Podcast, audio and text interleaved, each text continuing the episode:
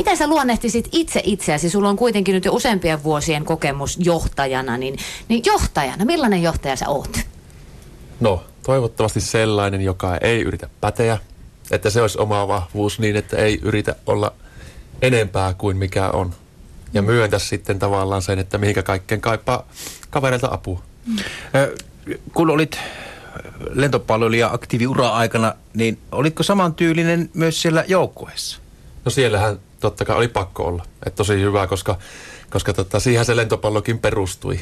Että mm. ei sitä joka tontilla oltu kovin hyviä, mutta sitten joukkueena oltiin niin vahva kuin oltiin. Että mm. joukkueena hävittiin tai voitettiin ja samahan se pätee omalta osaltaan myös yritysmaailmassa. Mm, no joukkueurheilu, se on yksi oppi, mitä urheilija on opettanut johtamisesta tulle, mutta mitä muuta sä oot urheilun kautta saanut johtamiseen? Joukkuehengi. Se on, se on niin kuin, itse kokisin, että se on oma vahvuus se, että, että tota, jo peliaikana oli sitten se joukkuehengen ylläpitäminen ja semmoisen team spiritin puolesta puhuja, niin tota, se on kyllä ollut yritysmaailmassa, niin onhan se ihan mielettömän tärkeää, että vaikka se nyt ei saman tien näy vaikka jossakin talousluvuissa, niin se kuitenkin tekee se ilmapiiri sinne työpaikalle ja, ja tota, siihen uskon ja toivon, että osaisin olla hyvä esimerkki. Miten nyt moni yritysjohtaja, joka kuuntelee tätä keskustelua, niin tarttuu tähän ja miettii, että miten sä konkreettisesti teet sen? Miten johdetaan tiimihenkeä yrityksessä? No sehän on paljon, paljon noissa koulutuksia, tietysti muita mitä on käynyt, niin se lähtee ihan pienistä asioista, että sehän on toisten huomioon ottamista. Ja eikö sitä nykyään aika paljon puhutakin, että semmoinen vanhan liiton ää, diktaattorimainen johtaminen, niin se on, se on jäämässä sivuun, että nyt se on semmoista enemmän niin kuin aina flätti-organisaatiota niin, että tehdään yhdessä. Tehdään yhdessä, koetaan onnistumiset ja epäonnistumiset yhdessä. Ja silloin kaikki koko se työyhteisö tuntee, että tätä hommaa tehdään yhdessä. Ja, ja tietysti tärkeää, että, että niin kuin meidän johtaja sitten niin kuin arvostaa meidän työtä. Ja kaikki se työyhteisö tuntee siis, että se johtajakin elää myös heidän elämää, mm, eikä se... vaan mieti omaa oma peppu. Miten sen käytännössä siellä arjessa sen arvostuksen ja tuommoiset asiat voisit sun mielestä näyttää niille työntekijöille? No tänäkin aamuna ollaan tässä keskustelussa WhatsAppilla käyty sitä, että mitä onnistumisia on tullut vaikka koodauspuolella tai, tai tota, miten on mennyt eilinen asiakastapaaminen tai, tai tavallaan, että niinku välität, välität siitä, että mitä, mitä tota työpaikalla tapahtuu. Ja sittenhän se on ihan peruskommunikoinnista lähtee sitten sillä työpaikalla, että, että mitenkä tunnetaan olevamme kimpassa. Toi, toi kuulostaa ihan siltä kom- esimerkiltä, jonka kuulin tuossa viikonloppuna eräässä yrityksessä kuulemma paras palkinto, jonka voi saada ja ku- arvostuksen osoitus on se, että et saa toimitusjohtajalta niin semmoisen kiiltokuvan. Semmoisen pienenkin.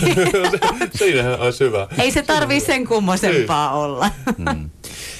No mitkä ne ovat niitä kompastuskiviä näissä? Tämä kuulostaa silleen heti tulee semmoinen fiilis, että sellaisessa tiimissä olisi mukava olla tekemässä, missä koetaan, niin kuin kokee tekemässä mm.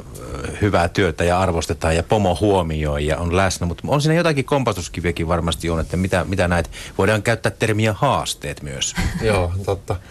Totta, ja monesti ja se tulee sitten sieltä, että, että tota, joku käyttää sitä väärin. Että jos on työpaikalla kivaa, tuntee, että on tavallaan niin kuin vapauksia tehdä asioita myös tava- omalla tavallaan et jotkuthan on tosi pedanttia, ne tulee just niinku kahdeksan aamulla töihin ja, ja tota, toiset sitten on enemmän semmoisia taiteilijasieluja, jotka kuitenkin saa tosi hyvin hommia aikaa. Ja näiden yhdistäminen sitten kun, sitten kun löytyykin työilmapiiristä joku, joku, joka sitten mahdollisesti käyttää sitä jollakin tavalla väärin tai sitten katsoo, että hei nyt mulla on sauma vähän niin kuin chuipailla, chuipailla työpaikalle, niin sieltähän ne haasteet tulee mm useimmiten. Ja tämä taas joukkueurheilussa oli ihan sama asia, että kyllähän sieltä löytyi sitten niitä monesta joukkueesta pelaajia, jotka, jotka reenessä ei sitten pistänyt ihan kaikkea pelin. Hmm. Urheilussa käytetään usein termiä voittamisen kulttuuri. Siellä niin kuin kasvetaan siihen ajatteluun, että aina lähdetään voittamaan. Niin miten sä arvioit voittamisen kulttuuria suomalaisissa yrityksissä sun kokemuksen mukaan tänä päivänä? No kyllähän se urheilussa tuli harjoittelun kautta ja näinhän se varmasti tulee myös työ, työelämässä, että, että tota, yhdessä tavalla mitä kehitetään ja mitä, mitä tota, yritysmaailmassa tehdään, niin se, ää, sieltä tulee niitä omia vivahteita just siihen urheiluun verrattuna, että mitkä vaikuttaa siihen, että yritys menestyy. Menestyy, että siitä on vähän... Mm. Ää, No, hieman haastavaa sanoa, että yksittäisiä asioita, mitkä siihen voisi niin. vaikuttaa. Sulla on nyt kansainvälistyvä organisaatio kohta käsissäsi ja johdettavana, niin, niin millä tavoin, millä keinoin te lähdette voittamaan? No sillä, että ollaan nöyriä ja, ja vaikka on kunnianhimoiset tavoitteet, niin on kiva puhua aina kunnianhimoisista tavoitteista, mm. mutta oltaisiin mahdollisimman nöyriä siitä, että tämä taival on pitkä ja ei tule olemaan ei ole mitään pelkkää silotettua tietä, vaan siellä on tosi paljon kallioita edessä, että tota, sitten ne ne tasoitellaan ja nyt olla, vaikuttaa siltä, että ollaan oikealla tiellä, mutta sitä pitää vaan kovasti jaksaa mm. työtä tehdä ja, ja sitten etsiä meillekin koko ajan niitä mentoreita, että ketkä pystyy sitten meitä auttamaan siinä, siinä eteenpäin menemisessä. Jossain vaiheessa oli sellainen ilmiö ja puumi työpaikoilla, että viikon moka tai kuukauden moka palkittiin kossupullolla tai jollain suklaakonvehtirasialla ja, ja, ja kannustettiin niin kokeilemaan rajoja, ottamaan riskiä. Kysymys kuuluu nyt, Tatu, Tatu sinun kokemuksen mukaan, että no joko me nyt Suomala, Suomessa osaamme, tai osaamme epäonnistua ja se uskalletaan ottaa myös se epäonnistumisen tunne ja siihen liittyvä palaute vastaan, vai? No joo, kyllä.